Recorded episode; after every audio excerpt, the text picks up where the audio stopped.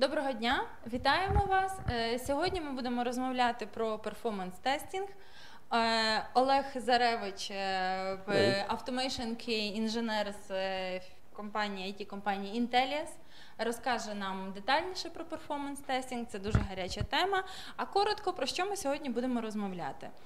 Е, Що таке навантажувальне тестування, цілі та завдання тестування продуктивності, а також про, е, огляд популярних інструментів G-Meter, Artillery, Gatling і Taurus.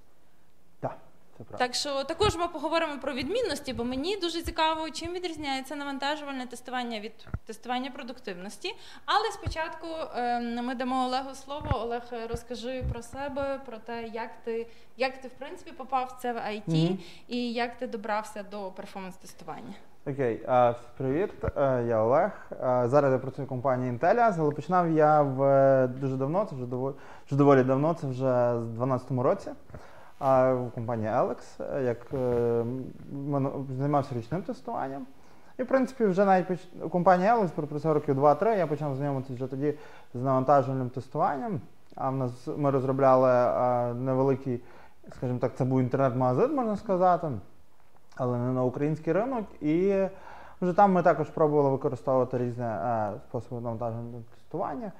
Е, ось і я там був безпосередньо включений. Після того працював в інших компаніях вже доволі багато, але вже працював як automation інженер і багато займався автоматизованим тестуванням.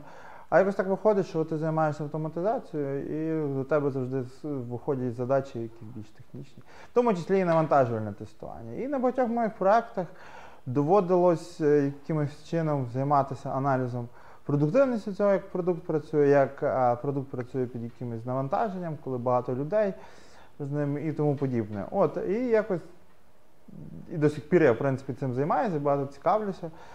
Е, От, е, якось так.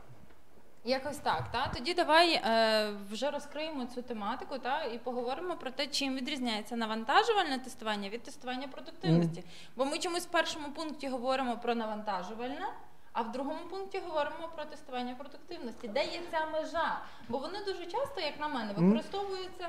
Е, Дуже співзвучно, і ми е, часом використовуємо різні слова. Один раз говоримо перформанс, один раз говоримо навантажувальне, один раз говоримо продуктивності, але в принципі завжди маємо на, на думці одне і те саме. Хоча, на мою думку, перформанс тестінг це дуже така широка тема. Та? Ну, Та, ти я- нам це поясни. Так, я тут з тобою буду погоджуватися на рахунок. Тут проблема а, така виходить, е, не кажу методології, а проблема термінології, бо різні терміни, і дуже часто ці терміни по-різному інтерпретуються. Якщо загальному глянути, і таку ідею, яку я буду просувати, це от коли ми говоримо про слово перформанс, тобто продуктивність, ми якусь говоримо про загальну оцінку продуктивності. І це дуже е, широко можна сказати, що таке оцінка продуктивності. Ну, це, це доволі широке поняття, і не завжди навіть чітко може хтось зрозуміти.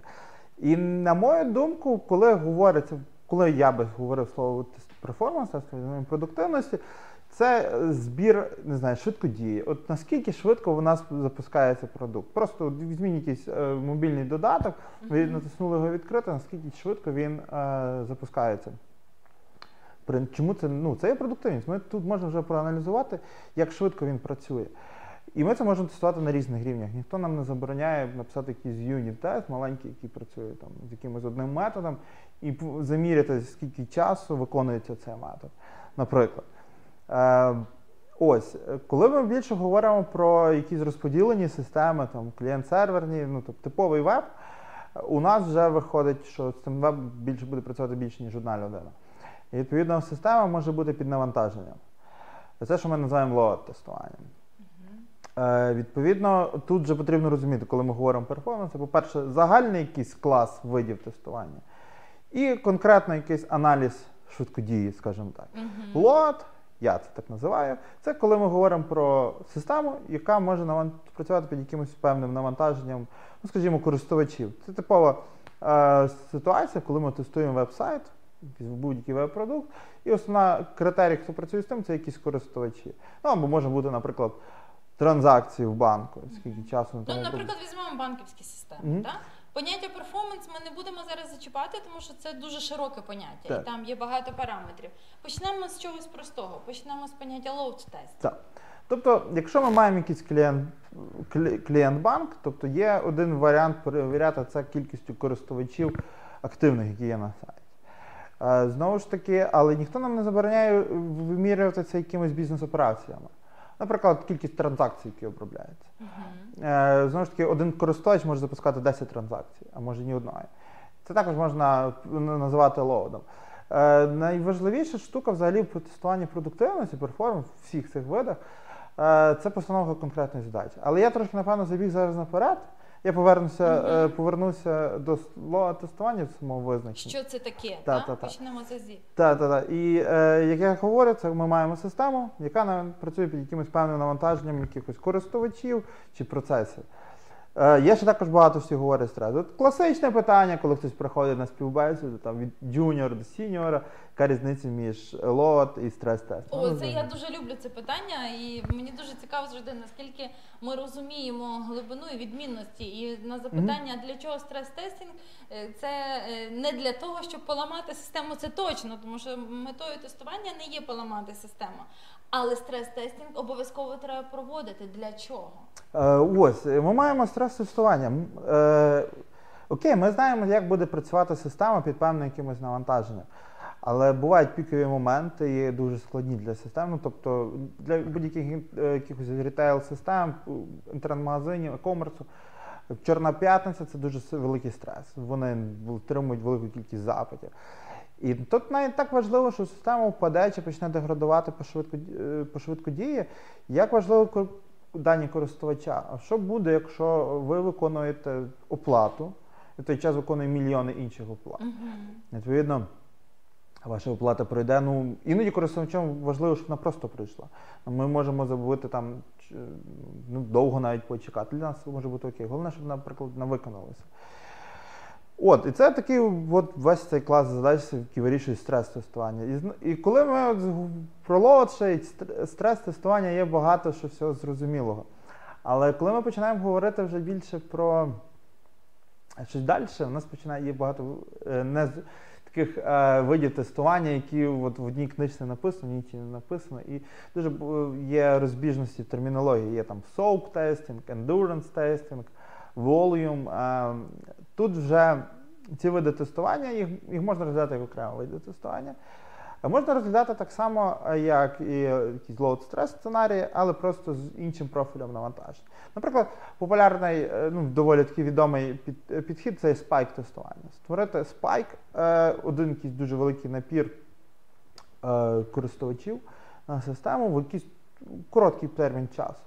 І якщо подивитись там на графіку, у вас там, припустимо, йде там 100-100 користувачів на системі, тут мільйон. І там якісь протягом якогось короткого часу і назад. Як система буде працювати, по-перше, з таким різким напливом, по-друге, як вона буде поводитися після того, як цей наплив закінчиться. Знову ж таки, тут дуже тонкі грані, нема чітких якихось визначень. І от що я хотів далі це все довести до основної, напевно, що проблеми, коли ми говоримо про перформанс-тестування, це постановка задачі. От я дуже часто замічаю, що люди, які е, хочуть або думають, що займаються перформанс-тестуванням, у них найбільша проблема це з постановкою задач. Е, тому що е, просто взяти якийсь інструмент, це не є ну, той самий JMeter, Мгм, мгм. це не є провести перформанс-тестування. От я зразу додам, та тому що ми під час роботи над проектом постала задача від клієнта протестувати перформанс, і виявилося все не так просто, тому що можна поставити протестувати навантаження. І тут виникає запитання: навантаження чого, для чого, чим, як. І коли це важливо робити, так? тому що ми можемо щось протестувати, і що? А питання, який вплив воно має на бізнес-цілі продукту. Так. Оце так, як ти сказав, з банківськими системами. Та? Ми можемо тестувати просто кількість залогованих користувачів, а ми можемо тестувати кількість транзакцій, які проходять, і може виявитися, що всередині банку транзакцій проходить там мільйони за день, а користувачів, скажімо, скажімо, тисячі. Та? Так. І тому просто збільшувати кількість користувачів в системі це не вихід і не Так, перевірка абсолютно вірно. навантаження системи, так? так, абсолютно вірно. І це один просто з таких простеньких прикладів. А все набагато складніше виникає. Тобто, у нас е, наш продукт, а наша аплікація, вона не є якась абстрактна. Вона піднята на якійсь конкретній інфраструктурі, якісь конкретні сервери. Е, сучасних, якщо ми візьмемо сучасні клауд провайдери, типу Azure чи е, AWS, у них є опції масштабування автоматичні. Тобто у нас працює один сервер, ми з ним працюємо на там, на припустимо якомусь тестовому середовищі. При певному навантаженні він зразу масштабується до трьох там, до трьох серверів. Е, що ми тоді? Ми побачимо, що у нас в один момент е, швидкість роботи там, нашого сервера у- стане меншою, але потім вона стане швидшою, тому що ну, він розмасштабувався. Потрібно ці також речі враховувати. Я е, тут ще хочу, знаєш, мені цікаво, от ми сказали, частиною перформанс-тестування є load and stress. Мгм. Що ще входить? Які ще перевірки виконують при перформанс-тестуванні, якщо брати глобально? Там було одне з запитань наших е, е, слухачів. А, а як взагалі пишеться планувати performance testing? Мгм. Тому що для мене performance testing це цілий окремий напрямок. Це вид тестування, так. який в собі має е, окремі ланочки, та і ця окрема ланка, кожна, як і load testing і stress testing, вимагає окремих підходів, розуміння та і глибокого е, бізнесового і технічного розуміння системи. Так, це дуже ти гарно сказала, глибокого розуміння бізнес-цілей. І коли ми, на нам, першу чергу нам потрібно, коли ми хочемо цього приступити, якось тестування, нам потрібно розпланувати дуже сильно. Нам потрібно в першу чергу визначити, що ми хочемо. От часто до мене люди приходять. А не- приклади, давай на таких життєвих прикладах, що в тебе відбувалося на е, дивись, е, часто до мене люди приходять і кажуть: от е, ми проводили перформанс-тестування. Наша задача була визначити, скільки людей можуть залогінитися на систему. Скільки, навіть так, а скільки людей витримує наша система. Це дуже Це як скільки людей Так. витримує? Та вони сіли зверху. Так, так, правильно, Це правильно. я буду ще жартувати, тому що це, Це- це, це недостатньо правильно. точна і Так. чітка інформація. А Тобто, з- одне, ну тобто, залогінити в систему це просто один запит, який далі. Є різні сценарії, є різні операції. Одні операції, наприклад, е, сайт може виконувати швидше, інші довше. Наприклад, е, візьмемо інтернет-магазин. У нас ну, є. давай, давай пройдемося. Гарний приклад, це інтернет-магазину це типова така аплікація. А візьмемо, наприклад, ми хочемо отримати список товарів. Е, Отримати список товарів може бути трудоємкою задачею, тому що ми витягуємо, йдемо в базу даних, це може бути багато даних. Якщо у вас великий там список, я не знаю, котячі, кот- е, цих котячих кормів, тобто це може довго, під, довго підвантажуватися. Це може бути це трудоємка задача. Знову ж таки, е, чи всі ваші користувачі, заходячи на цей сайт, саме перевіряють ці котячі корми. Хтось користується якимись іншими, хтось е, просто заходить е, перевірити якісь свої налаштування. Тобто кожен користувач працює з системою по-різному. З різними даними Так, працює. так, так, так. З різними даними. А відповідно, різні дані це різні компоненти системи. Одні компоненти там швидше працюють, інші повільніші, інші працю- одні працюють з даними, інші працюють з якимись третіми ще е, агрегаторами якимось даних. Ось е, тому це буде це дуже невалідно сказати, скільки систем. Мгм. Тут нам потрібно дуже чітко визначити. Розуміти бізнес-логіку продукту для І, того, щоб е, побудувати, спланувати тестування перформанс-тесту. Це абсолютно вірно. Потрібно чітко розуміти е, навіть бізнес-логіку так, але ще розуміти, що ми хочемо перетестувати. Тобто, що ми хочемо зараз проаналізувати, наприклад, як працює витяжка отримання даних. Мгм. Це одна операція. І зовсім по-іншому нам потрібно підходити, коли ми хочемо перевірити кількість покупок. Е, Теж такий ще один приклад. Дуже часто люди пробують зробити. е, В мене був дуже цікавий смішний такий випадок на інтерв'ю. Е, Прийшов один чувак, і він каже: ми про в нього в резюме записано, я займався лого-тестуванням. Я кажу, розкажи про свій досвід.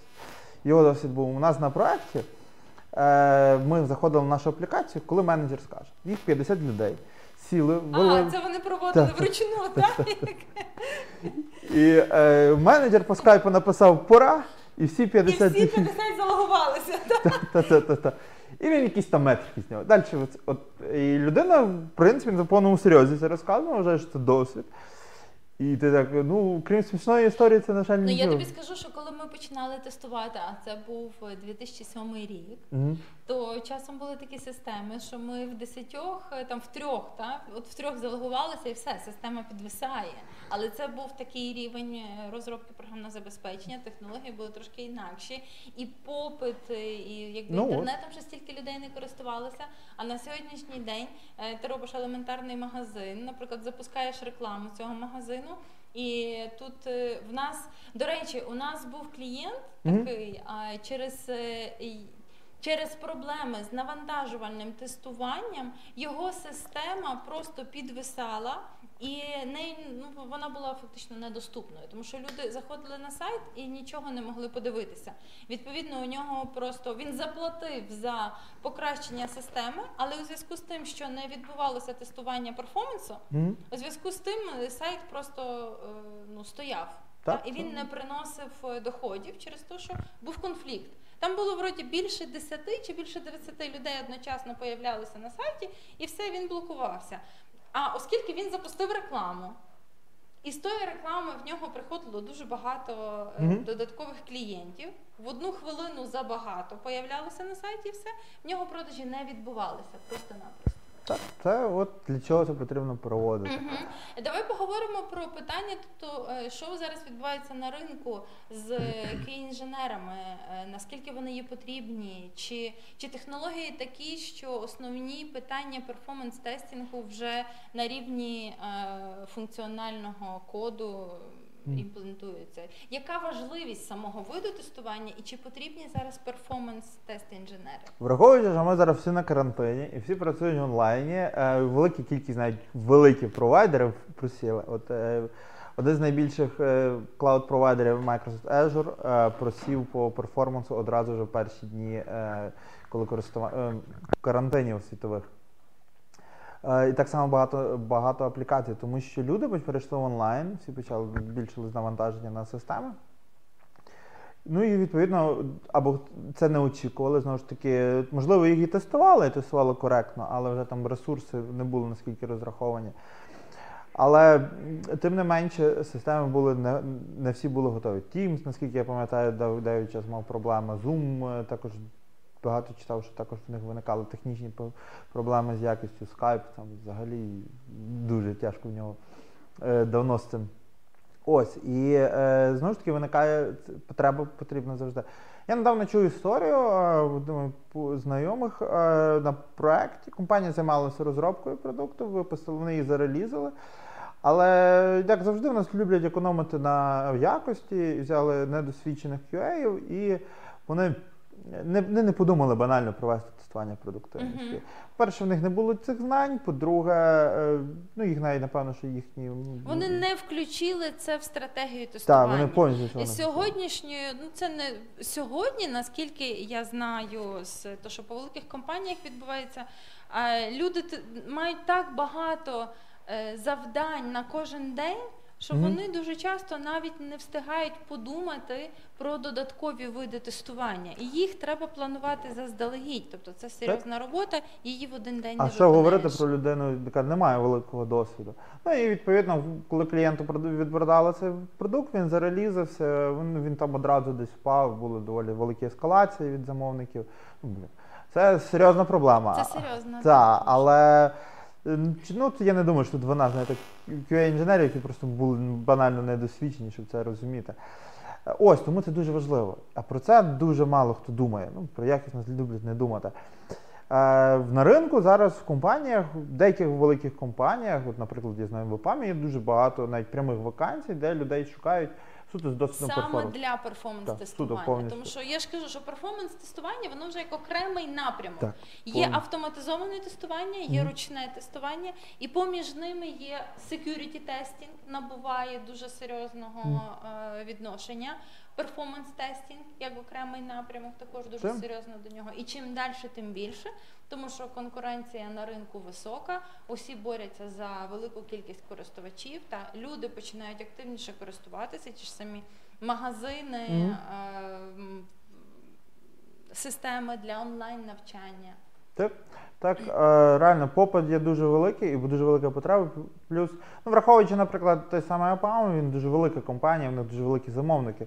І я так розумію, що багато є складних систем, де ти просто е, людина не може суміщати. Ну, потрібно ціло конкретних окремих людей, які будуть займатися такою дослідженням продуктивності. Плюс я думаю, що там у них є складні, напевно, тести, різні моделі поведінки пробують Угу. багато даних. І знову ж таки, ці тести не просто створити їх ще. Запустити варто, А потім ще проаналізувати. Ось. Перформанс-тестування ще є наступний етап. Так. Тобто їх треба зрозуміти, що саме варто перевіряти, бо можна знову ж таки перевіряти кількість користувачів, а йдеться Мгм. зовсім не про те. Йдеться про інші механізми, які можуть бути перенавантажені. Е, мож... Далі, тобто це є розуміння, аналіз, що нам треба, далі планування, як ми це будемо робити, виконання. І останній етап аналіз результатів він не є зовсім простий, бо я пам'ятаю графіки наших перформанс тест інженерів, і там криві, е, різні криві та з різною періодичністю. І на запитання.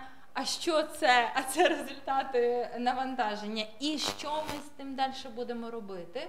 І що ця цифра означає, і чому система повелася саме в такий спосіб? Мгм. Тобто на е, етапі аналізу результатів там ще більше часу для аналітики і розуміння е, технічних моментів, тобто як ці тести проходять, як вони відбуваються, займає ще більше часу, ніж е, Так, навіть на етапі. особливо це може бути не лише аналіз цих всіх графіків, ви можете аналізувати якісь ще також метрики вашої системи, знімати дані там серверів, знімати логи. Однозначно, тому що є шуми, так звані, та є якийсь бейслайн, Мгм. є шум базовий, е, якщо ми тестуємо навантаження і. Е, я не пам'ятаю, як вони робили це на проєкті. Та? Тобто, на, наприклад, на комп'ютері заінстальовані різні системи. Мгм. А, тобто, І в нас е, чомусь е, система починає, е, починає працювати повільно. А виявляється, тому що інша, якась Мгм. сильніша система з'їдає більше ЦПУ. я зрозумів, що тому Є та, ще є- такі моменти, Ну, так? так, звісно, то, то І це це вже є взаємодія з третіми якимись е, Ну, так, це тузами, потрібно. з третіми системами. І в мобільних в тестуванні мобільних аплікацій це дуже часто, наскільки я знаю, відбувається. Тобто тестування мобільних аплікацій і оцей перформанс тестінг він стає щоразу ще цікавіший. Так, так, ну багато завжди є технічні челенджі. Буває так, як ти розказував випадки, коли щось інше може мішати. Ну, знову ж таки, нам треба вже братись. Не просто дивитися на результати, а аналізувати більше статистики, більше логів. Чим більше логів, тим більше аналізу. І знову ж таки, але ми більше інформації можемо отримати. Угу. І нам потрібно вже, ми вже з цього можемо робити якісь висновки, тому що без таких аналізів ну, висновки ніякі не зробиш. Ну, там мати дуже- дані. Дуже перформанс тестінг сам по собі він дуже цікавий, бо це кожного разу челендж. Так? Так, Кожного разу це челендж. У нас є запитання: чи ви отримуєте вимоги, що саме протестувати від клієнта, чи тільки покладаєтесь на свій досвід? О, хороше питання. Справді е, дуже залежить, хто ваш клієнт. Якщо ваш клієнт е, якась технічна компанія або технічна людина, е, ну ви, наприклад, там працюєте по аутсорсингу з технічними е, якимись іншими командами, там у вас можуть бути якісь реквайрменти. Але переважно це дуже часто є бізнес-люди, які хочуть, ну коротше, ми там швидко працювали, бо, бо у нас там трохи людей очікується. І нам доводиться самим планувати якийсь, е, якийсь аналіз робити, не знаю, банально ставити, аналізувати теперішній стан і думати, от, ну, нормально так чи не нормально. Якщо ми там дивимося, що це в принципі доволі швидка, адекватна річ, ми скажемо, ну нехай ця ж сторінка має, от конкретно ця сторінка має відпрацьовувати за пів, пів секунди. Робимо якісь там навантаження, дивимося е, логи, дивимося, що вона в принципі в межах норми. Ну, по цьому ми можемо робити. Але так нам доводиться самим придумати. Знову ж таки, сценарії. Є два варіанти. Це, до речі, було в одних з питань е, з тих, що нам надали формі, е, як ми придумуємо якісь юзер сценарії. Є, в принципі, два, я бачу два таких основних підходи. Перший це буде ви, як е, тест-інженер, добре знаєте свою систему, бізнес, і розумієте, які е, задачі ваші енд-юзери, кінцеві користувачі будуть виконувати частіше, типовіше і тому подібне. І на основі цього ви пишете як і функціональні тести, так і перформанс тест. Бо ви знаєте, що ці задачі будуть часто виконувати. Але вам потрібна експертиза у вашій аплікації. Тобто потрібно розуміти чітко, що ваш бізнес робить. Другий варіант е, різні клауд-провайдери. Я просто більше працюю там з Azure, то я буду так на Azure більше е, давати приклади. Викор- мають в собі, е, знімають інформацію з продакшену, як вони е, аналізують, як ваші користувачі, чим більше користувачів, будують графіки, наприклад. І по цих графіках навіть в Azure це таким деревом малюється, ніби спочатку юзер сюди заходить, ні сюди, інші туди йдуть. Тобто якийсь сценарій Та, та, поведінки та, та, та, користувача малюється. Так, так. Вони, вони збирають статистики, е, це все групують.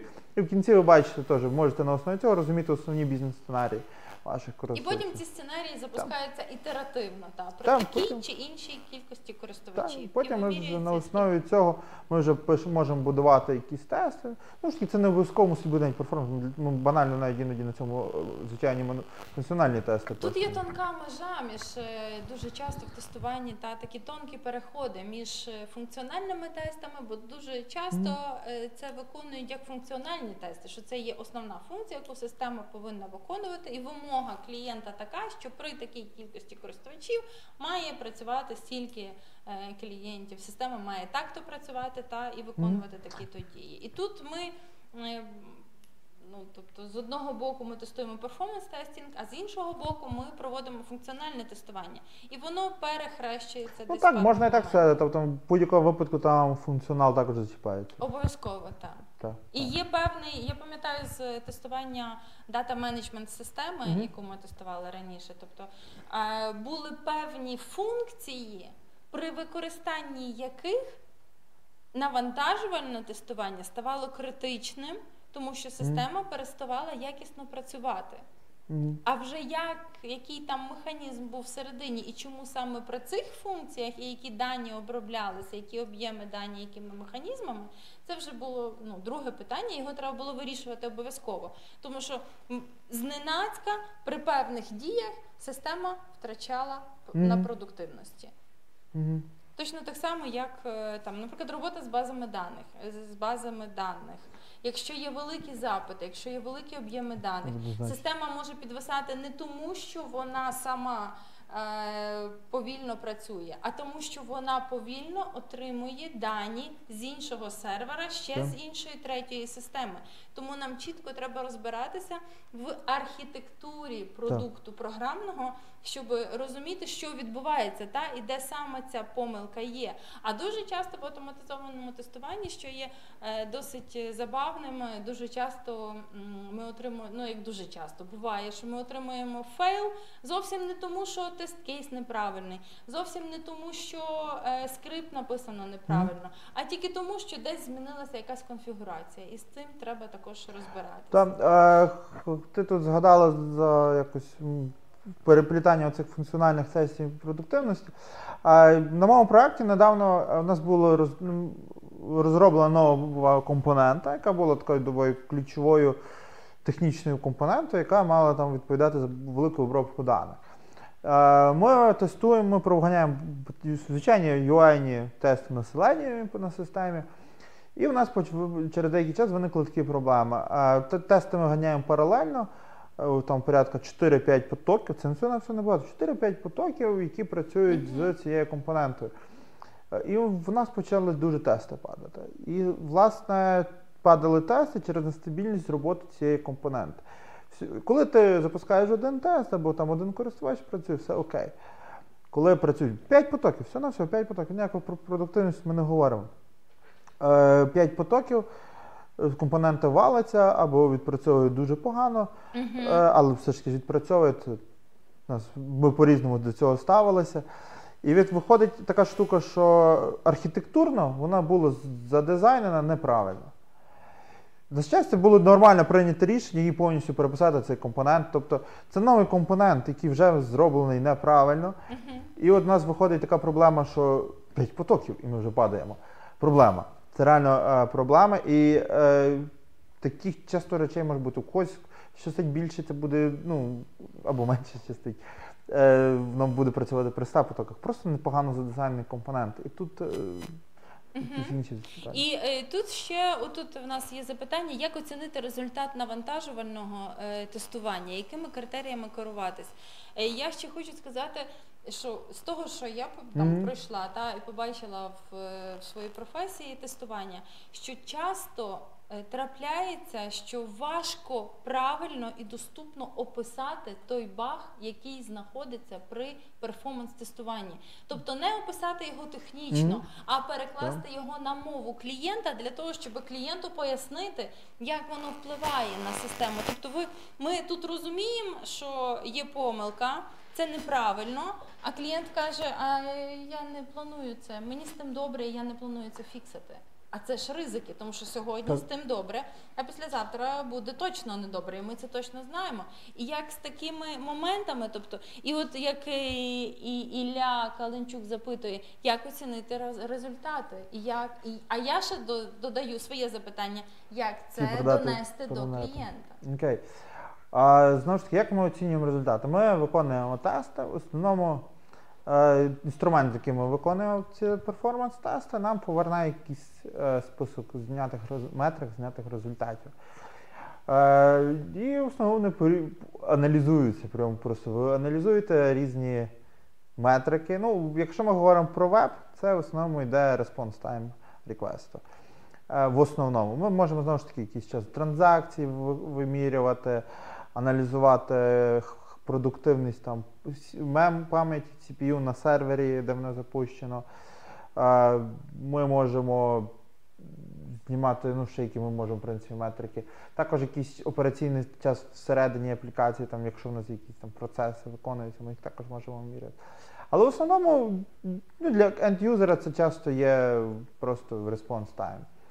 Е, Нам потрібно, як я на початку говорив, поставити чіткі реквайременти. Нам потрібно розуміти, що наші реквайременти, е, скільки, от, припустимо, є операція якась. Ну я перепрошую, та я як клієнт, наприклад, та я розробляю якусь систему. Хай буде це той, той самий веб-магазин. Я як клієнт, ну розробила її класно. е, мені просто треба, щоб багато Так, людей користувалися. зараз- І все. І я не можу більше завдань, я Мгм. просто не можу сформувати. Так, і зараз е, клієнт не завжди дуже це розуміє. Припустимо, у нас є витягування е, даних от, е, котячого корму. У нас є великий список там цих кормів, і вони там витягають. Е, Нам потрібно першу чергу поставити, щоб проаналізувати результат, нам потрібно розуміти, де в нас добре, де погано. Відповідно, ми мусимо собі поставити якісь вимоги, які ми час вважаємо хоро- Але ми не можемо просто сказати, що, наприклад, 500 мілісекунд response time це є добре. Цього замало. Е, тому що у вас не буде ні один реквест попадати в такі матчі. Вам потрібно е, поставити похибку на нього. Е, Що, наприклад, 500 мілісекунд і там з певною похибкою, ну нехай там 20%, це буде окей. Угу. Е, Тобто я тут зразу тебе буду перебувати в стилі. Ми можемо запропонувати клієнту певні рамки і сказати, що при таких параметрах оці параметри і Мгм. от такі критерії будуть хорошими для вашої системи. Так. та, ми Якщо це системи ми маємо відхилення, тобто що ми спочатку повинні зробити перед тим, як е, е, приступити до перформанс-тестінг, ми спочатку повинні, якщо е, сформувати, власне, сформувати Вимоги. оці параметри, метрики, якими ми будемо визначати. Чи є добре і чи система працює успішно, чи є недобре, система працює Так. неуспішно. Так? Так. Тобто воно лягає, оця е, формування вимог до роботи системи лягає на плечі QA-інженера. Так, так, так. І від того нікуди не дінемося. Так, ну, От скільки придумаємо, стільки і зробимо. Якщо ми щось не придумаємо і воно впало, ну то прийдеться завтра Так. придумати після того, як воно було. Е, Знову ж таки, я би хотів би додати, що е, ми можемо поставити оцей час, е, при, це такі рамки. Але також потрібно розуміти припевно, тобто сказати, що такий час, наприклад, адекватний в той час, е, коли цим працюють, виконується реквест там тис, порядка тисячі людей. Припустимо. Крім того, у вас завжди будуть реквести, які будуть падати, і будуть виконуватися дуже довго. От просто це ну, воно так в системі буде працювати. Завжди, навіть якщо у вас немає навантаження, може бути якийсь реквест, який від, відпрацював довго. Ну, така фаза місяця сьогодні. Тобто не, не, не ваш день, от просто так якось сталося. Е, І це потрібно, і воно буде зіпсувати результати. Тому дивитися на, наприклад, середній response time може бути недостатньо. Це може бути дуже така. От як зар, зар, ну, знаєте, такий анекдот: одні їдять м'ясо, інші капусту, в середньому їдять всі голубці. І, і тут так само з цими Але результатами. так не вийде. Так, ну, Тут так, так не вийде. тому, наприклад, е, якщо ми говоримо про G-Meter і багато інших е, е, інструментів формують метрики, такі, які називаються е, 95 цих е, парцелів і 90 парцелів, якщо я правильно пересказав парцелі.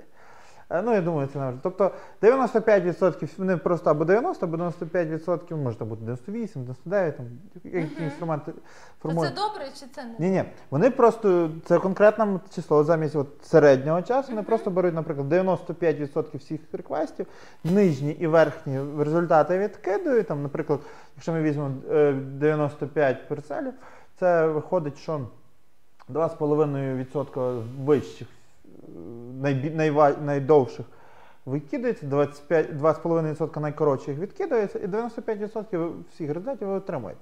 Ви якраз відкриєте оцю таку е, статистичну похибку ви відкинете. І ось тоді це буде трошки для вас більш точніше.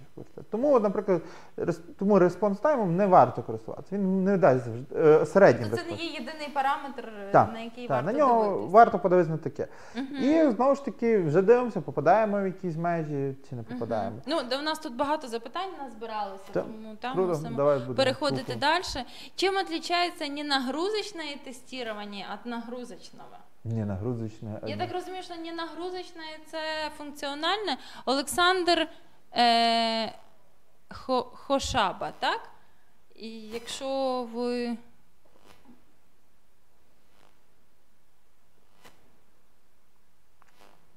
Я так розумію, що не нагрузочне це, Це, напевно, все. все. Все інше, все окрім інше. навантажувального. Так, як я говорю, ну переважно це є звичайно функціональний сценарій, який ми просто повторюємо великою кількістю користувачів, якихось транзакцій чи чомусь. Тобто створюючи цим же навантаження на систему. Але по факту це типу, Е, Запитує нас Оксана Львів, які є ще види перформанс-тестінг, окрім load і стрес? Мгм.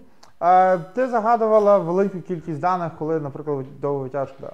Такий один з видів, який називається volume test, об'ємне Мгм, тестування. Так. Наприклад, коли от ми маємо систему, яка обробляє якісь файли, а що буде, якщо ми їй дамо файл розміром 2 ГБ?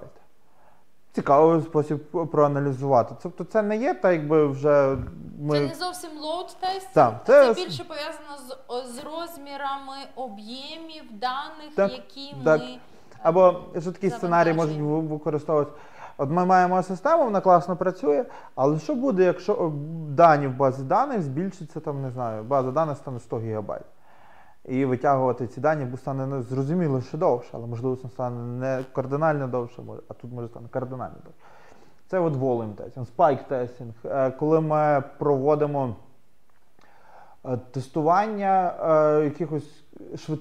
короткочасних великих напливів юзерів. То, як я на початку розказував, спайк, то с- скачок якихось е, параметрів. Ну, наприклад, у нас є тисячу користувачів, ми там протягом якогось часу, і потім один час додається їх мільйон, і вони там виконують якісь операції і потім виходять. А ще, наприклад, цікавий вид це endurance testing або soak testing. Е, Це тестування довготермінове, коли ми маємо, наприклад, систему, і ми хочемо протестувати її не просто навантаження, ну, переважно лот тести, вони, ну нехай годину ви будете використовувати, ну може декілька годин. А от що буде, якщо велике навантаження на систему тиждень? Ну, ладно, це вже тиждень це може це дуже дорого, але нехай навіть день. Велике навантаження, стабільне, велике. Поступове, так? Е, Або Ні, в, на, можна, звичайно, по-різному пробувати, але в загальному це от довготермін, довготривале навантаження, як система буде під ним довгий час працювати. Дуже часто таке буває, що от розробили систему, а там потім кеш, на е, сервері назбирується і просто кеш банально, банально сервер зависне, бо Мгм. кеш. І його забули просто чистити. Це ж таке варто перевіряти. Угу. Добре, у нас е, тут е, Олександр Хошаба такі довгі е, коментарі пише. Е, так, але спочатку повідповідаємо на коротші. Де взяти метрики, з якими порівнювати результати тесту? Так, ну як я вже говорив, це наші реквайрменти, які нам доводиться в більшості про- а якось виносити самим. Тобто, на мій, на мій Так. досвід, на моє розуміння, де їх взяти, самим придумати, Так. так? Ну- проаналізувати і самому вирішити, що має бути критерієм і яким. Ну, дивіться, ви працюєте в команді, у вас є замовник. Ваш замовник не знає, чого він хоче. Так е, поясніть йому, що він має Він хотіти. хоче, я знаю, що замовник хоче. Замовник хоче, щоб система дуже добре працювала, І ідеальненько, і щоб йому недорого було за це Так. все заплатити, Так. Та? за розробку. Ну і е, в тому тут є проблема. А навіщо, якщо ми кажемо, треба провести перформанс-тестінг, на перформанс-тестінг нам, наприклад, треба місяць часу, Мгм. нам треба за не проаналізувати, витратити час на формування вимог, затвердити їх у замовника, написати скрипти, протестувати, проаналізувати результати, потім поправити. Ну і це мінімум там мінімум Так, може, це, це може бути пару довго тижнів, тривало. місяць часу, може навіть довше, і замовнику треба за це заплатити. І як доказати, що нам потрібно? Ну, е, давай перше, е, як взяти ці Мгм. умови. Я би, Давай. бо якщо ваш замовник не знає, чого він ті- то- точно хоче, прийдіть до нього зі своєю ідеєю. Звичайно, порядьтесь всередині команди з вашими розробниками, чи ви ж там, знаєте, багато проблем вирішуєте банально спілкуванням. І порадьтеся зі своїми там е, інженерами, девелоперами, архітекторами і хто з вами ще працює, які б ваші параметри, на вашу думку, були б адекватні. Поставте тепер існуючі, як почніть, почніть з того. Е, Проаналізуйте, зробіть якісь тести і далі вже вих- виходячи з задач, перед які ваші перед- які перед вами ставляться. Тобто, знаєш, ти так відповідаєш, що е, ви просто почніть щось по- почніть щось робити. Так. Іди в направленні к своєму щастю, а якщо не, не, не можеш іти, то лечь і лежи. Я десь бачила таку картинку, та, де там хтось Ну, їхав. е, я десь це так бачу, тому що м, ваш замовник так не знає, що він хоче. Ви або йому нічого не дасте, або дасте хоч щось. Не підійде, він скаже, це занадто повільно. Ви вже будете знати, від чого відштовхувати. Значить, треба думати, що маєте. Він скаже, о, добре. І ви також зробите це. Можливо, це для нього окей, можливо, він ще не знає. Знову ж таки, е, ми живемо в гнучкому світі. Е, Ці сьогоднішні параметри можуть бути окей, а через деякий час вони оновляться, але так ви вже будете мати хоч щось.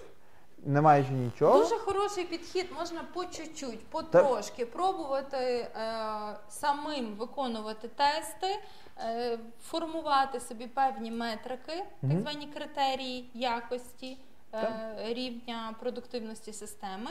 І потрошки досліджувати заодно і досліджувати систему, відкривати її грані, формувати тести, запускати і таким чином поступово доказувати замовнику, що ваша робота є важливою. Так, Десь так. так. Е, Хочу ще додати до того питання, як це продати замовнику. Е, Поясніть йому, що буде, якщо тести не проведете. Скільки йому буде коштувати? Скільки буде коштувати? О, це дуже добре. Та для бізнесу дуже добре переводити на цифри. Мгм. Скільки буде коштувати дана дана помилка у найближчому майбутньому, яке станеться незабаром станеться. Я думаю, що багато е, програмних систем, веб-аплікацій зараз зазнало трошки стресу. Та. Та. Я додам таку ж штуку, це така безплатна порада, е, не вона не відноситься до перформанс воно всюди. Мгм. Спілкуйтеся з людьми тою мовою, якою не хоче вас чути. Якщо ви хочете спілкуватися. Так, якщо ви хочете спілкуватися з девелоперами, для них оцей респонс тайм в мілісекундах буде щось варто. Задоволення. та. Так, а от для бізнесу от йому от просто їм плювати. Йому треба сказати, скільки А коштує скільки, скільки коштує його долар? А скажіть, ви втратите мільйон. Ага. Е, Тут ще наступне запитання.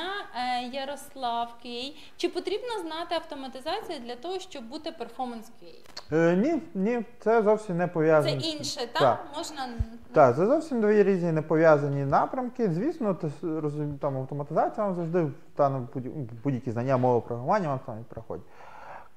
Класно розуміти API тестування. Якщо ви вмієте користуватися постманом, шарити, як працюєте, як мінімум HTTP, е, це для вас буде дуже хорошим. Це напевно, що база, тому що в будь-якому випадку, ми, коли говоримо про перформанс тести, ми працюємо з HTTP напряму.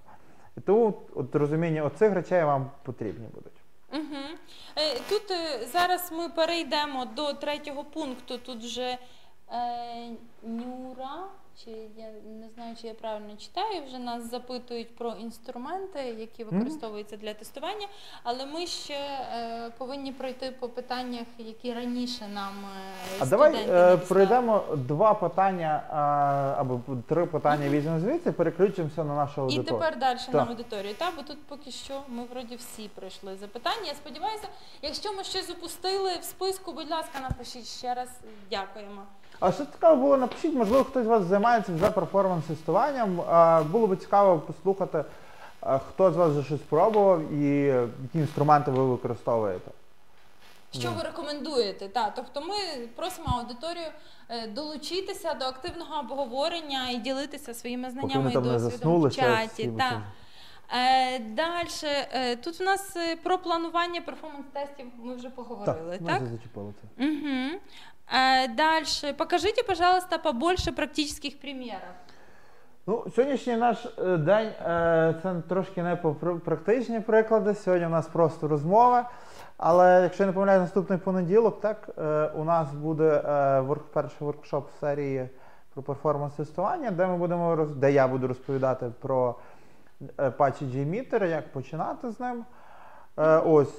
Я думаю, ви там багато побачите прикладів, зможете після цього самі це робити. Мгм. Ми попросимо нашого адміністратора додати інформацію про саму ближчу подію по перформансу, яка в нас буде відбуватися. Так, е, от Наталя Над пише, що вона використовує Gmeter.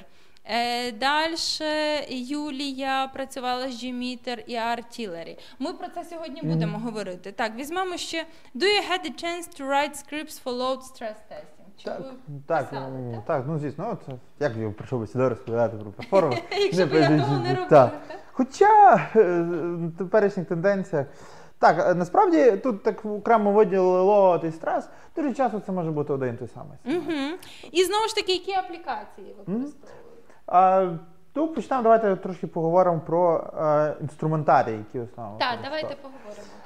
А, ну, напевно, що всі ж е, вже там почали писати. Це найбільш популярний це Apache JMeter. Це е, number one інструмент Мгм. для е, роботи з перформанс-тестами. Е, він е, безплатний, він дуже популярний. Е, ну і він доволі непоганий. Це хороший інструмент, е, в нього є свої, звісно, недоліки. Спочатку про плюси.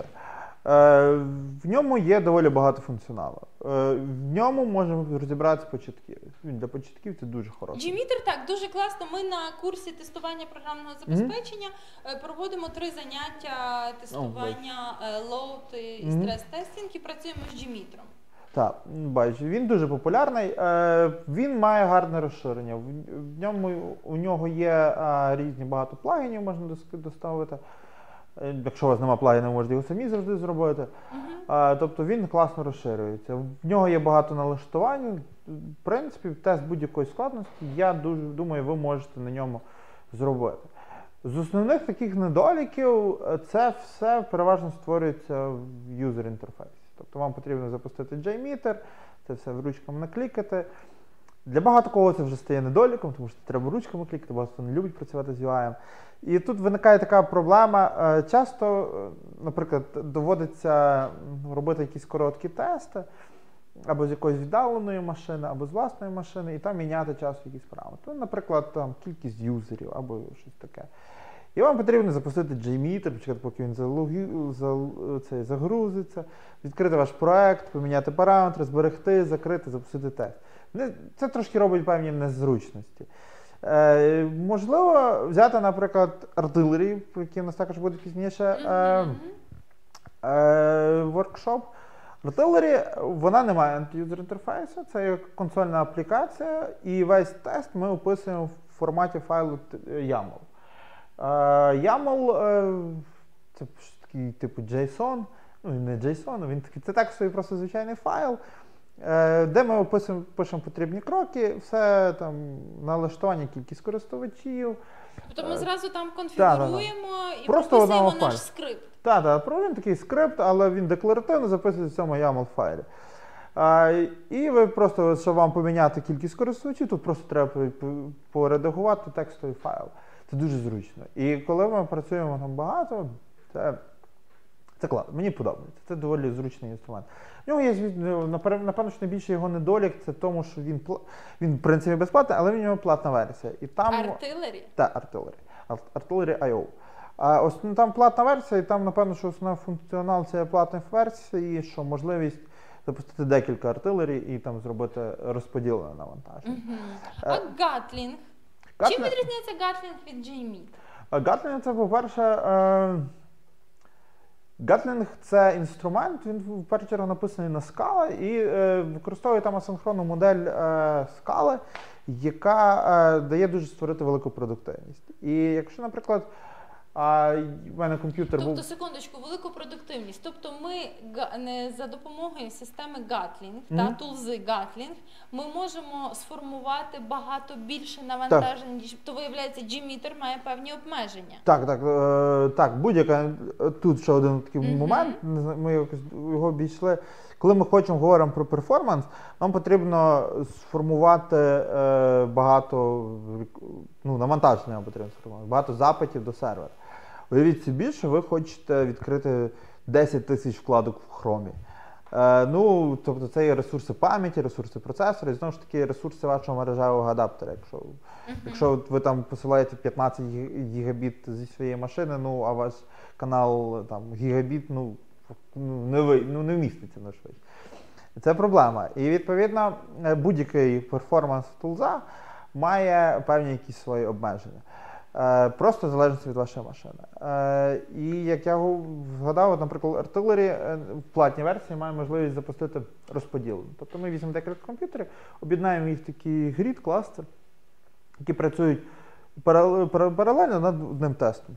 І відповідно навантаження збільшується. Те саме можна зробити з G-мітером. Е, У Гатлінгу, е, ну, для прикладу, на моєму комп'ютері, якщо я не помиляюся, це був i3 процесор е, шостого покоління і десь 8 ГБ оперативної пам'яті. Е, Порядка 1000-1200 користувачів ми, е, я запускав на, на G-мітері. Ну, це непогано для тесту, в принципі, ми можемо багато чого дізнатися. Для Гатлінгу це було набагато більше. Точно цифр зараз не можу сказати, бо, бо не пригадую. Але то, це можна зробити більше. І завдяки цій асинхронності. І тут можливий момент. Гатлінг, в нього є такий собі end-user інтерфейс для запису простеньких тестів, але в основному вам потрібно знати скала, ну навіть сильну скалу я би не сказав, потрібно знати. Вам потрібно е, трошки хоч знати базу програмування, е, тому що там потрібно писати вже буде код на скалах, хоча він там немає якихось таких складних конструкцій, програм програмування. Е, Але якісь загальні оператори, де, ну, це називається DSL, типу специ- специфічна мова, ну, просто базується на скалі, і ви пишете просто команди. От ми такі, зробити такий реквест на таку-то е, адресу. Чому тут великий плюс, крім того, що це є, е, що це є е, він потужний по цій продуктивності. Великий плюс в тому, що якщо вам потрібно не знаю, згенерувати якісь свої дані, або там якісь обчислення для реквесту зробити. е, Ви можете це написати на скалі. У вас буде повністю потужність мови скали є. На Gmetrі також це можна зробити. Ви там можете писати на Groovy і на Java, якщо не помиляюсь. Ну там насправді для мене трошки це магія, бо я тут якісь там маленькі скрипти писав, але для більшості якось я не розумію, як воно там до кінця працює. Тобто Але це можливо, Так, так? це можливо, є так. наступний рівень. Добре, і у нас в програмі ще в третьому пункті зазначено про Taurus. Taurus. Taurus це таке доповнення до JMeter, хоча він може бути як і окрема тулза. Е, Є компанія BlazeMeter, яка е, допомагає активно розвивати JMeter, вона його фінансує. Але ну, JMeter безплатний. Але BlazeMeter оце випускає свій інструмент, який називається Taurus. Е, Taurus може працювати в двох е, режимах. Ви можете в ньому може написати свій тест. Також декларативно, як в е, там також YAML файл. Так, здається, там YAML файл. Трошки можу зараз помилитися, але там, в звичайному текстовому файлі ви напишете потрібну сценарій, ви можете свій створити. Е, і він його виконає, або ж ви можете створити тест в JMeter і е, сказати, що Taurus його виконав. Е, знову ж таки, тут є така зручність в Artillery, ви, має, ви просто працюєте з текстовим файлом, всі ваші налаштування, зручно передаєте в текстовий файл. І класна що штука, що він інтегрується з BlazeMeter, це вони гарно генерують репорти. Плюс у нього дуже гарна статистика в реалтаймі. Тобто ви запустили тест, появилась ваша така гарна консоль, е, де ви бачите всі ваші реквести, всі статуси, ну, якийсь е, конкретний момент часу. В Джеймітрі це теж це є, але набагато там скромніше, дуже скромно, так не дуже зрозуміло. А в Таурусу дуже гарно, це дуже так Е, в реалтаймі ви можете бачити. І ви можете змінювати певні параметри. Ну, в реалтаймі ви не зможете змінювати, але саму е, саму статистику. Ну тут в нас е, Ілля Каленчук пише, що Blaze Meter дозволяє за... за... змінювати параметри під час тесту. А що мається на увазі під час? Ну, тобто ми можемо зробити якийсь динамічний параметр. Там, скажімо, тому самому Gmetrі, чи будь-який інший інструмент, ми можемо зробити якийсь параметр динамічний, який там міняється. Або mm-hmm. а, ну, типова штука в кожний наступний реквест. У вас є авторизація на сайті. Вам потрібно отримати якісь там е, хідери або щось там mm-hmm. дусі. Вам ви, ви динамічні дані підставляєте, і ну, реквест міняється, так, він не буде статичний. Ну, там багато чого ви так можете давати. Ну, але що розуміти, ну, на ходу ви не можете зупинити тест, якийсь, ну, ви хіба мусите зупинити. А тобто, аж так зовсім на ходу та, ні, та, та. Ну, тобто, якщо ви пропишете... Але просто досить швидко це відображається, тобто ми швидко mm-hmm. можемо зупинити, змінити якісь дані. і Так, ну зупинити, запустили новий тест і там все буде. Угу. Е, так, е, намагаючись робити перформанс-тестування вручну, використовуючи консоль Chrome, бо цікавило по більшості швидкість завантаження сторінок. Угу. Ну, знову ж таки, е, та, я зрозумів, про що йдеться. Тобто, е, те, що я на початку називав просто е, аналізом е, швидкодії якоїсь перформ, ну просто аналіз. Можете отримати, е, подивившись хромі, е, скільки виконується якийсь там запит, скільки часу він е, повертається, ви побачите, це ви побачите це для одного користувача. Так, це є якісь дані швидкодії. Чи що вони вам дадуть? Спорне питання. Uh -huh. Просто дивіться, проблема в, кореляції цих даних. От Не факт, що якщо от вас е, один реквест виконується там нехай 500 мілісекунд, не значить, що тисячу реквестів в один той самий момент буде виконуватись 1500 на, е, на тисячу як, Тобто дані не не, не завжди корелюють якось е, пропорційно, і десь може бути експоненціальний ріст. Тобто ми спочатку на 10 користувачах нас це там окей, йде, а на починаючи з 11 у нас експоненціальний ріст респонс тайм. Е, ви, отримавши просто дані, скільки у вас виконується конкретний реквест, ви мало що можете сказати. Так, це є інформація, це вже ви щось можете. ну, Тобто ви вже бачите якісь цифри, і, можливо, дійсно воно виконується 5 хвилин на такий простий реквест. Це теж не ок. Але в більшості це мало що можна брати. Е, в нас тут запитання: ну що краще з перерахованих вами інструментів? Будь-який інструмент. Який інструмент? Може, давай якось підсумуємо, що так. цей інструмент mm. я от люблю використовувати в цьому випадку, а цей мені допомагає mm. краще робити то. Якось а, допомогти людям їх розрізати. Я тут буду говорити, тут все залежить конкретно вашої задачі. Якщо ви починаєте, візьміть JMeter. Він простий. У нас буде два воркшопи по ньому. Ми будемо доволі детально його розглядати, багато повністю. Тобто Gmeter є доступний і так. легко зрозумілий так. для так. тих, хто починає. Так? Якщо ви переходите на наступний рівень, то. Е, напевно, що тут треба Напевно, що буде Gatling класна штука, тому що е, ви можете писати тести кодом. Це круто. Е, це ж треба вміти кодити, це треба хоч вже ба- базово вміти. Та. Е, ну, тут не обов'язково автоматизувати, хоч базово розуміти, як це буде, ну, не знаю, ідею запустити. Таке базово вам потрібно щось вміти. Або ну, артилерія мені дуже імпонує, вона дуже легка на налаштування, там вона дуже просто одною командою встановлюється. Е, і там в одної команди виконується. Просто ви пишете. Мені це. Ну, можливо, е, я не сильно в ній е, робив такий дуже великий логотест. Можливо, там тис... Ні, ну думаю, тисячу, мені здається, тисячу там в нас було досвід, що тисячу юзерів паралельно ми запускали. Але я думаю, що там буде також доволі швидко обмеження знайдеться. Мені подобається вона, тому що ви декларативно от написали цей YAML файл, і от все там гарно в ньому, е, ну, все зрозуміло. Тому я би рекомендацію. Ну, а знову ж таки, є інші інструменти, наприклад, а, недавно познайомився з бібліотекою на .NET N-Bomber. А, Вона доволі молода, розвивається. Е, Для, на, хто пише на C-Sharp або на F-Sharp, особливо для на F-Sharp, вона дуже класно підходить для написання тестів. Є, наприклад, Locust.io, це написання тестів е, за допомогою Python. Ну, ще з нею не спрацював, але є доволі дуже популярний такий інструмент. Ось тут, якщо вже людина, тут також вже треба ставити питання, які ми хочемо. Коли от е, перформанс-тестами чи там якимось лого-тестом займаються суто QA інженери, а там девелопери навіть не знають, що вони у вас є. Вам потрібно працювати, там потрібно будь Ось, ось дуже важлива інформація. Е, Тобто сам тест-інженер, тобто все перевірити, швидше всього. Ні, він це зможе, але тут проблема в тому колаборації. Ви будете ефективніше взаємодіяти. Так, а що буде, якщо вас зіб'є завтра автобус? Хто буде ваші ті тести сапортити? Це, це нормальна ситуація. Будь одним, хто знає цю Так, ну це, це так? бас-фактор один і все. І в нас виходить така штука. От уявіть собі проект на дотнеті. Зараз всі вдома сидять. Ну, захворів на коронавірус. От актуально, все. Оправдання. Так, і, а, от, от ваш проект, ви напишете його на .NET, у вас всі там .NET розробники або на це якісь на JavaScript, і ви принесли свій інструмент е, Gatling, який на скалі, і там просто люди на .NET. Ви собі щось там наворожили та, кодом, та, вони прийдуть, вони перехрестяться, вони кажуть, я не вмію, у мене лапки. Ні, е, є ще таке правило, що якщо інші люди розуміють, що ви робите, вони вам швидше вірять і вони Ага. вам швидше довіряють. Мгм.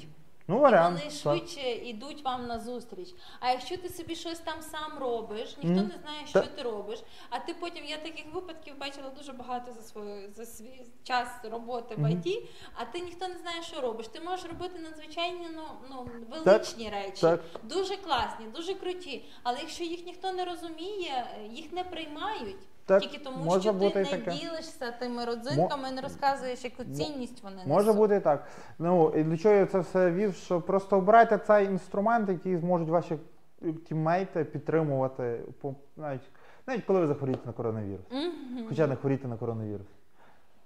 Е, Ці усі хтось написав ці усі інструменти, як я зрозумів, для запису скриптів, а де і за допомогою чого ви раните їх і аналізуєте. Ні, ці е, всі інструменти, як можуть і записувати. Які ми переназвали? Так, Це так. G-Meter, давай ще раз. G-Meter, G-Meter, артилері, Артилерії, Gatling, ну я ж це N Taurus, Е, Ви в нього повністю всіх створюєте свої скрипти і прямо в них за. Отримуєте результати там же. Так, вони генерують аналізуєте. якісь репорти, вони генерують автоматично якісь репорти, вони в різних форматах можуть бути. Ну і вже конкретно цей репорт ви аналізуєте, плюс е, ну, можете дивитися в реал-таймі. Розкажи нам якийсь цікавий баг, е, який ви знайшли за допомогою тулзів. Щось таке, Мгм. знаєш. Е, Якщо, якщо ти зараз не можеш згадати, може. Зараз зараз згадаю, то це дуже часто, дуже часто такі штуки стаються на продакшені. Тобто у вас На продакшені у всіх все стається на е, продакшені. Ну, не тестували ж ніхто. І е, виходить така штука, що ми, у нас був проект, і просто один час, певно, у нас там були такі онлайн івенти, щось типу, як у нас зараз. І тих юзери відвалювалися. Відвалювали люди там, після якоїсь кількості вони відвалювалися. Це, ну, звичайно, клієнти не були цим задоволені. Ми аналіз запускали е, тести, аналізували результати. Знову ж таки, окрім того, що ми аналізували результати, ми ще аналізували логи на бекенді. Тобто там блоги багато де на бекенді пишуться, пишуть, знімаються якісь теж метрики. І по цьому ми бачимо, що, от, наприклад, цей компонент, або там, наприклад, сервер завантажений. Е, в нас е, просто була логіка написана така, що якщо там сервер навантажений, е, людину просто відконектило, ну або там надовго не могла приєднатися і відключало. А потім це виправило те, що там пробував декілька разів перепідключити, і воно підключалося, все стало окей. Е, ну, це такий приклад. Е, що ще можна сказати? Ну, дуже часто ми багато тестів проводили, в принципі, навіть до е, якогось продакшену е, для перевірки. Ну, реально вилазили на функціональні баги, а дедлоки на базі. Тобто, коли є буває система, моменти, коли є якийсь запис в базі даних, в той же час відбувається там edit, або там, наприклад, delete, і там табличка блокується. І от, що бувають такі моменти, коли дв- два цих записи, е, дві ці операції якось стикаються, виконується дедлок. Тобто ці два запити в базу зразу відкидуєте. Вони входять в конфлікт. Так, так, вони входять в конфлікт, і їх база даних відкидає. А відповідно, клієнт отримує помилку, тому що в нього операція не виконалася. Е, Таке часто або як- якимось чином фіксилося, або ну, це дуже часто в багатьох системах це може бути такою проблемою. Просто проблема, коли у вас маленьке навантаження або нова система, і у вас вже дедлоки є. Оце вже проблема. Так, та, ви, ви, ваш, ваше навіть немає навантаження, а вже дедлоки. А вже є такі. Так, ну це архітектурно класно, швидко фіксується. Угу. Е, ще раз повертаємося, що краще. А, ми вже проговорили. Ну я кажу, дивіться, що, що, е, що який, який ваш стан. Якщо ви зараз запитуєте це питання, що краще, беріть Gmeter. Так. А, тобто це вже автоматично. Ну, тобто, якщо у вас немає досвіду, беріть Е, Gmeter. Далі, best practice tools. Як визначити bottleneck при тестуванні мобільної апки? Це було хороше питання. Знову ж таки, коли ми говоримо про перформанс тестування мобільних додатків. Мобільний додаток складається з двох частин, як мінімум. Це буде сам мобільний додаток і якийсь його бекенд. Тестування його бекенду, якщо ми хочемо перевірити, власне, як е, воно там відпрацьовує, у нас е, нічим не відрізняється від звичайного якогось веб-перформанс тестування. Так само це є JMeter якийсь чи будь-який інший інструмент. І воно аналогічно працює. Ну, тобто на бекенді це завжди якийсь такий, такий же самий, як і для веб бекенд. Мгм. Ну, в принципі, з точки зору логіки, там нічого не відрізняється. Як це зробити на мобільному додатку? Це хороше питання.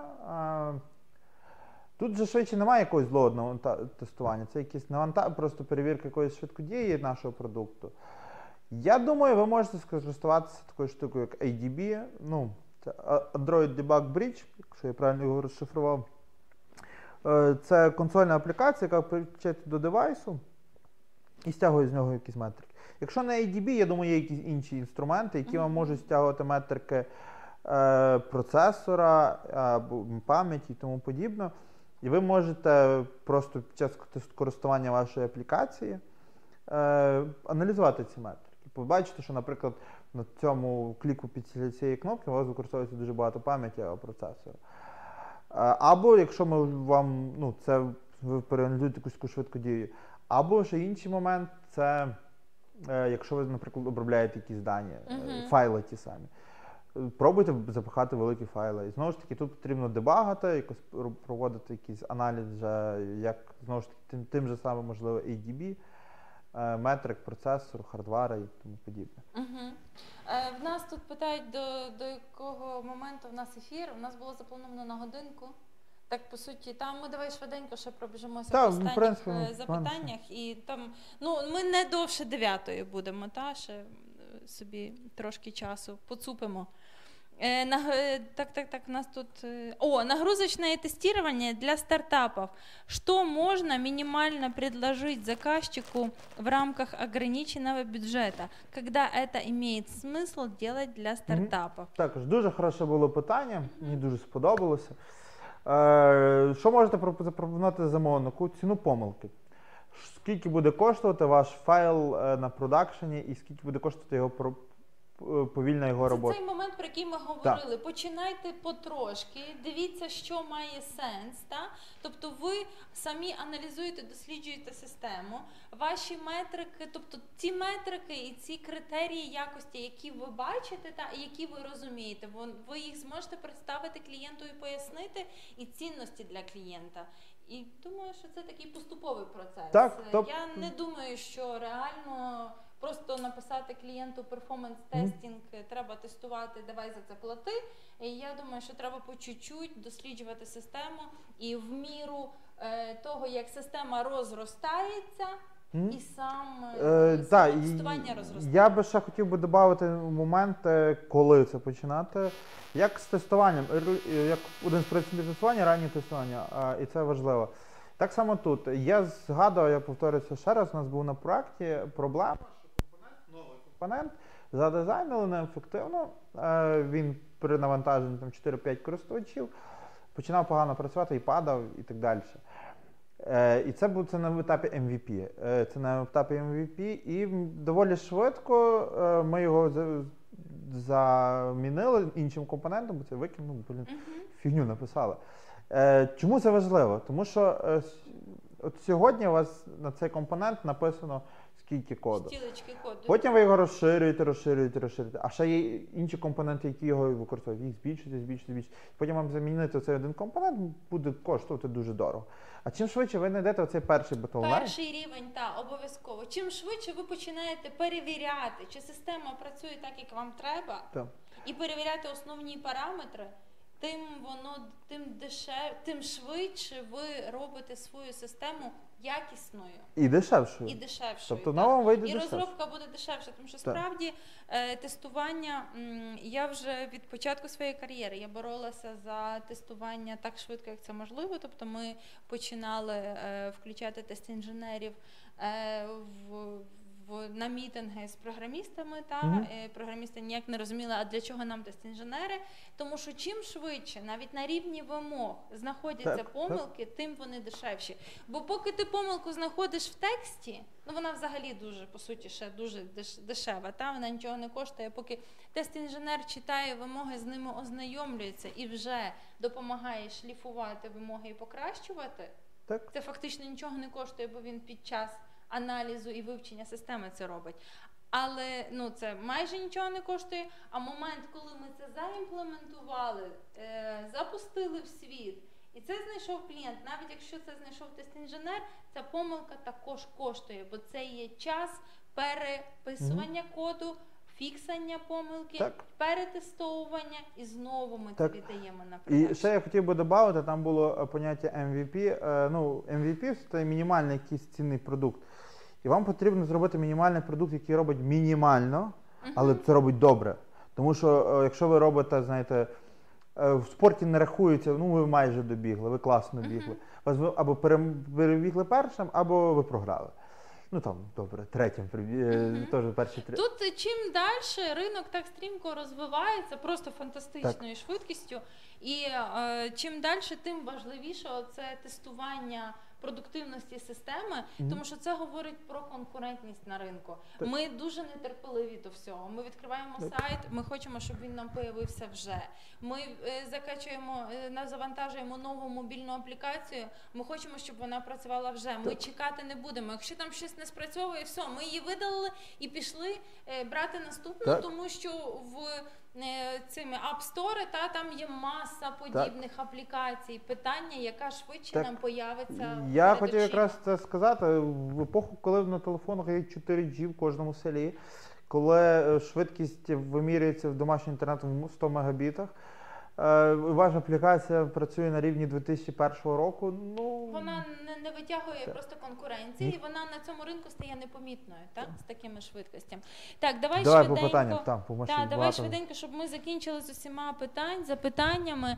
Е, Ну. можно ли использовать емулятор при тестуванні мобільного? Да, да, ну, звісно, ем, при тестуванні мобільних аплікацій ми використовуємо емулятори.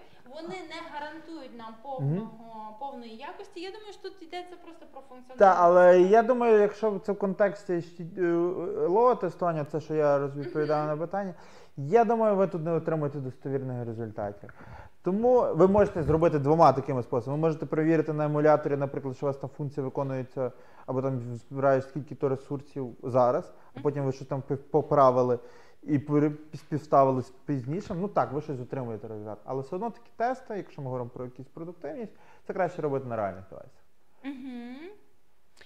А що ви порадите для проведення тестування веб-аплікації на швидкість, response time and navigation loading time? Чи буде JMeter хорошим рішенням? Е, Ну, Дімітр, я думаю, завжди буде хорошим рішенням. Просто е, response time, так, він вас відповість. А що таке е, time, я, чесно кажучи, не дуже знаю. І це, Е, напевно, Я що- думаю, це коли ми е, просто бігаємо по різних Мгм. закладках і Та, бігаємо по системі, та, і наскільки це Е, навантажує Дивіться, систему. е, будь-який інструмент перформанс тестування не працює з юзер інтерфейсом. Він працює з е, HTTP. Ну, якщо це в основному HTTP, у нас е, це він працює з HTTP. Е, І тому ж таки користувач він буде надсилати там е, запит за запитом. Один запит надіслав, він отримав респонд, надсилає наступний. Користувачі так не працюють. Е, В JMeter є така штука, як таймери. Ви можете ставити різного роду е, затримки між реквестами, Мгм. і це моделює, емулює більш ймовірну роботу юзера. Тому от тут е, ну, ви, ви зможете емулювати більш, більш натуралістичного юзера. Response time ви зможете отримати. Ну, а цей navigation time, якщо це якась метрика, яку ви знімаєте просто по руху по сторінці, ну ви це не це не задача тесту. Це швидше якийсь user experience. Угу. Е, ми з тобою тут тільки що ти зачепив, та, що е, тестування навантаження ми можемо проводити через послідовне навантаження системи, Угу. а може бути одночасне навантаження Так. системи. Та? Ми можемо послідовно збільшувати кількість користувачів, а можемо одночасно зразу Так, але це одночасно зразу переважно не працює. не працює. Е, так? тому що е, будь-яка Це тільки вручну працює, 50 та, та, та. зразу. Це коли 50 зразу хіба. Е, Воно вручну може не спрацювати, ну, так не може не спрацювати, тому що е, система може, от банально канал, е, вхідний канал на вашому сервері може не витримати такої. Ну і це, це бувають такі тести. От, наприклад, від собі Це можна віднести до стрес-тесту? можливо. Ну тут же питання, напевно, що Що ми кількості. тестуємо? Чи Так. ту систему, Що на ми якій хочемо- ми тестуємо, так? Що ми хочемо отримати в результаті? Тут такі, от, якщо у вас, наприклад, система продажу квитків, і ви знаєте, що в 12 ночі почнуть продавати квитки на концерт Олега Винника, і от реально багато людей в той час іменно натисне 12, е, купити саме у цей момент. Оцей момент, та, це можна от такий тест, як ти сказала, проводити. А в більшості випадків воно не є доцільним, тому що користувачі заходять плавно на ваш сайт. Ну а тут зразу типу, дуже О, ти так теж зразу взяв Олега Винника, ніби ми всі в IT слухаємо Олега Ну я як приклад навіть, ну чекайте, ми ж діти знаємо, хто- е, я Хто не ж знаю, слухає? та, різний, різний ринок. Може зараз всі повідключаються, то на його і вони слухають Олега Винника. Добре, давай швиденько далі. Чим і як досягти real user behavior в навантажувальному тестуванні? Який відсоток посилок допустимий при навантажувальному тестуванні? Як оцінити ці критерії? Е, Насправді я не дуже зрозумів цього питання. Е, Тобто, якщо я розумію про user behavior, як його зробити, то як я розказував, вам або потрібно знати бізнес вашої аплікації і е, писати ваші тести, ваші тестові сценарії для перформанс-тесту е, з точки зору того, як ви очікуєте користувачів, або отримати з якихось е, ваших систем. е, Можливо, якась Google аналітика або клауд-провайдери вел- будувати дерева, як користувачі користуються аплікацією. Якщо хтось є, це хто писав це питання, оце я трошки не я його зрозумів і напишіть уточнення. Е, Ну, реально, Не, не, не вичерпне питання. Так, я не зрозумів, про які посилки ми говоримо. Е, Далі, як без курсів вивчитися самому на автоматизатора і з чого почати? А, окей, так, в нас сьогодні правда не про automation, але це для мене також може стосуватися це питання. Е, є доволі багато зараз інтернет-ресурсів. Є QA груп, які проводяться багато е, різних е, Багато івентів. заходів і безкоштовних. і безкоштовних, і недорогих, ви це можете навчитися. Як, ну, як будь-чим? Почати, просто почати робити. От, вибачте, це все так банально звучить, просто взяти і зробити. Е, ну, Ну, я думаю, книжки є, та, е, відео і безкоштовної інформації. Курсів зараз є дуже багато, дуже Є багато як і платних, є безплатних е, курсів, інформації дуже багато. Візьміть ваш продукт, подумайте, що ви можете автоматизувати. Яка мова програмування вам ближче лежить, почніть її вивчати, спробуйте написати якісь два тести на Selenium на вашому проєкті. Це якщо ви хочете без курсів самі це зробити. З мого досвіду, чим би ми не хотіли, що б ми не хотіли вивчити, власне, треба просто починати цим Так. займатися, починати це вивчати. І сьогодні воно нам здається недосяжне, а завтра потрошки-потрошки ми заглиблюємося в ту тематику, ми з нею ознайомлюємо, ознайомлюємося. І чим більше ми перебуваємо в цьому інформаційному полі, чим більше ми працюємо на в даній тематиці. Тим краще ми це знаємо і стаємо по якомусь Ну, часі. е, я просто тут таке дуже абстрактне питання, тому я так дуже абстрактно відповів. Там ще було за вакансії. що За їх немає. вакансії, Е, так. насправді я не погоджуся. Я активно зараз моніторю різні вакансії по 140 UA, і от е, прямо ну я дивився в неділю. На Доу була одна вакансія на Junior Automation інженера. Це прям недавно виложили десь. І це у Львові. І я думаю, що є і були інші, просто я не доскролив. Вакансії є. Вакансії є на автомейшені, вакансії є на Python, е, вакансії є на перформанс інженерів. Так, є на все, і вакансії завжди багато, є. Або... і дефіцит на перформанс е, тестинг інженерів зростає. І після цього періоду, який стався, е, який зараз відбувається Мгм. з нами, та, е, буде ще більше, тому що критичність високого рівня якості продуктивності системи Угу. набирає важливого Так, значення для нас усіх. Так, curious about graphs in Gmeter user profile. А, так, тут писали про графіки. Е, в самому Gmeter є багато вбудованих графіків. А, Їх треба вміти читати, не ну, вони просто візуалізують ваші якісь дані. Тобто те саме, що я просто в більшості звик користуватися табличками. Ну, е, графіки можна гарно показувати, наприклад, замовникам. Люблять дивити, бо це для них більше зрозуміло. В основному ви можете, дивлячись на графіки, побачити під час, ну, співставити, коли по часу, або, наприклад, коли по е, кількості користувачів починає рости параметри. Тобто вже візуалізувати перед собою це. Ну, ж, таки, е, і е, ну, от бачите, що після там 105-го користувача кількість там респонс тайм почав швидше рости. Ви це на графіку ви це можете побачити. Мгм. Э, Давай дальше этап Мгм. у нас совсем. Насколько актуален спайк тестинг и как часто он используется? Вы говорили, что сразу нельзя много пользователей, Мгм. пользователей Э, использовать, нужно постепенно.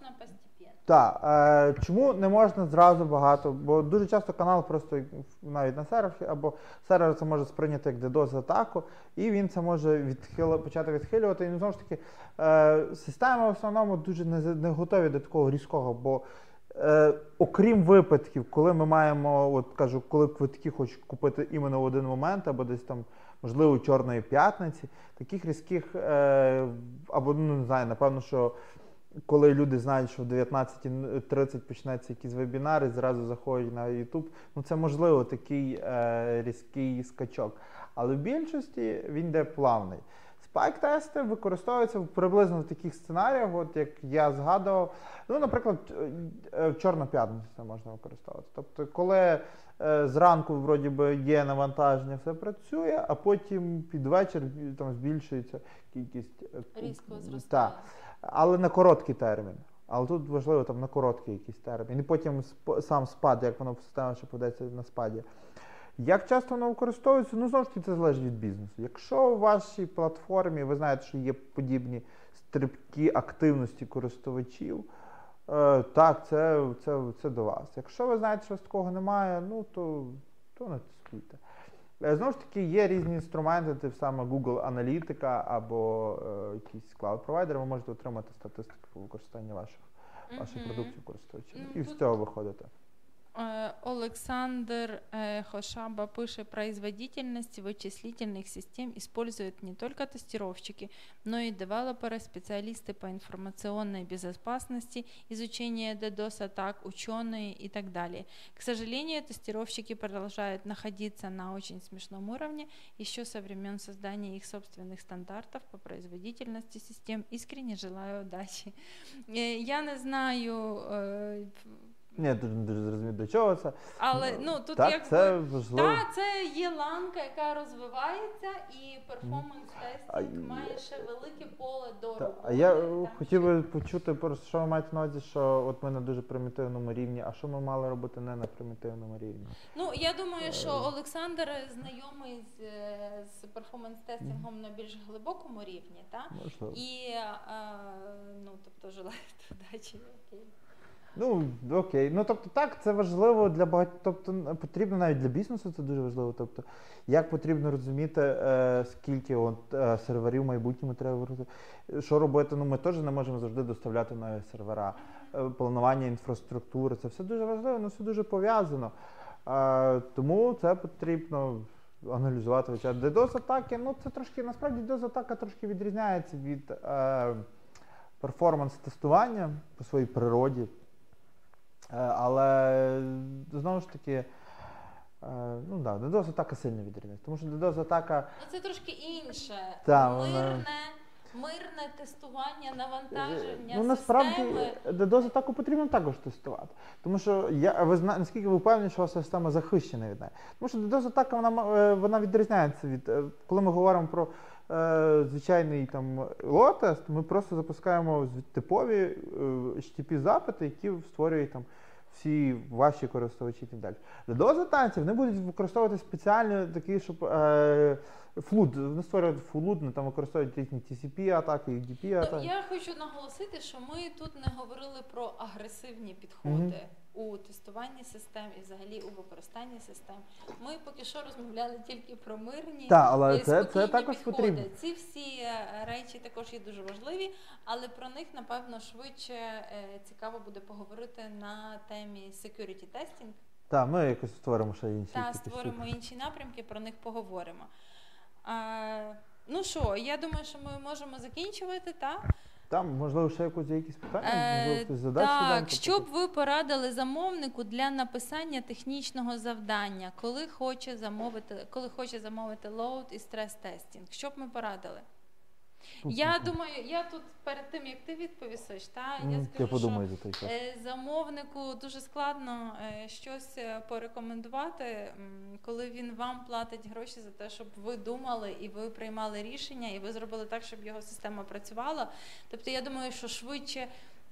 Треба знову ж таки самому проаналізувати, прийняти рішення, сформувати вимоги і просто в замовнику до пояснити, чому це важливо, і виконати це. Це мій погляд. Е, Я би тут, та, трошки, та, напевно, що доповню швидше тебе. Е, Тут, е, ну, дивіться, виходить, тобто ви очікуєте, що прийде замовник і вам все за вас зробить.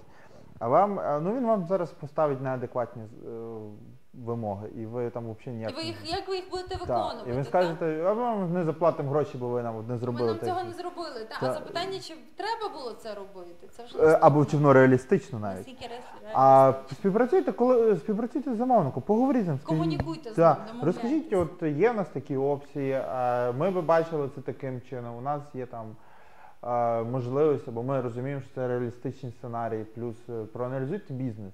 От я просто зараз працюю на проекті. У нас е, є одна функціональність, яка дуже важлива, це там створення якогось контенту. Е, І вона важлива, вона, ми дуже сильно стараємося зробити цей процес дуже е, класним. Тут один нюанс. А? Я тебе переб'ю, та? бо тому що у нас виявляється, що маю на увазі, якщо я замовник. Тобто це Ага. нас замовник запитує. Це Ага. зовсім інша сторона Ага, медалі. окей. Е, давай я розкажу історію. І в нас дуже важливі компоненти, вроді би це створення якогось контенту. І це важливо для системи, бо система оперує цим контентом. І виходить е, такий момент, що ти думаєш, от якби ми будемо це тестувати, а замов, ну, які там буде навантаження і так далі. Потім типу, ти- я стою, думаю, але ж насправді цей контент не так часто створюється. Тобто він там буде створюватись там доволі великий, але ну там не, не мільйонами користувачів в день, навіть ну можливо там десь сотнями, можливо, тисячами, ну але не більше. Що робити, якщо ви замовник? Так напишіть ваших інженерів, нехай самі придумують вам.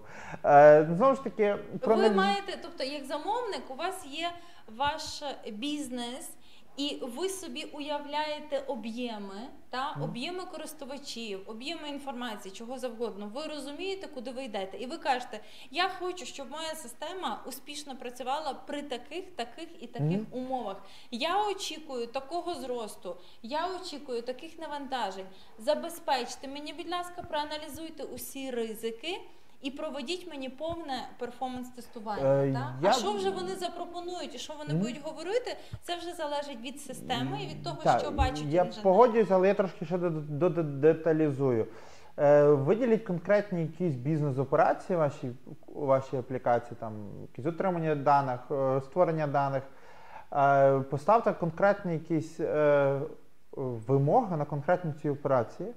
І для конкретних, наприклад, навантажень. Тобто при тисячі, наприклад, при е, одно, коли в нас одночасно тисячу людей виконує цю операцію, середній респонс тайм там або 90% від респонс тайму повинен складати там секунду з похибкою, а, ну давай так, 25%. Е, ось, і дайте це, або навіть не, не перевищує отак, отаки, отаких даних. І надайте це вашим клієнтам. Але бачите, ви маєте конкретну чисту операцію, конкретну кількість е, е, навантаження, і знову ж таки. Е, конкретна е, кількість навантаження, похибку. І ще, до речі, важливий момент середовище, на якому. Дуже важливо в тестуванні навантаження це на чому ви його запускаєте. Переважно це має бути якийсь prod-like environment додатковий. Але Тобто, е, знову ж таки, я тут додам, що тестове середовище повинно бути максимально наближене до реального середовища. так. тому От що тут треба е, бути уважним, тому що можуть протестувати на машинах інших, а потім реальне середовище буде відрізнятися, і ви не зможете нічого Так, зробити. і тому що... кореляція даних не завжди якась там е, один до одного. То це у вас може виникнути проблеми. І знову ж таки, це в requirement вкажіть, що, наприклад, використовуючи таку такі налаштування віртуальної машини, таку базу даних, е, водночасно, що тисячу користувачів працюють на цій системі, а в загальній там навантаження, ну нехай також давайте тисячу. Або, ну, якось там чіткіше це тобто тисячу, або тисячу користувачів на даній системі, або тисячу користувачів виконують дану операцію, або якось це об'єднаєте. І от ви бачите дуже детально цей запит. І, ну, бо коли ви кажете, response time не має перевищити одної секунди, ну, ну нічого, ну мало що говорить. То як в середньому всі їдять голубці. А, е? Е, Та не те, щоб люблю, але ну, це так до слова. А, але власне, старайтеся чітко гранулювати. І знову ж таки спілкуйтеся зі своєю командою. Тому що ну, без того ніяк.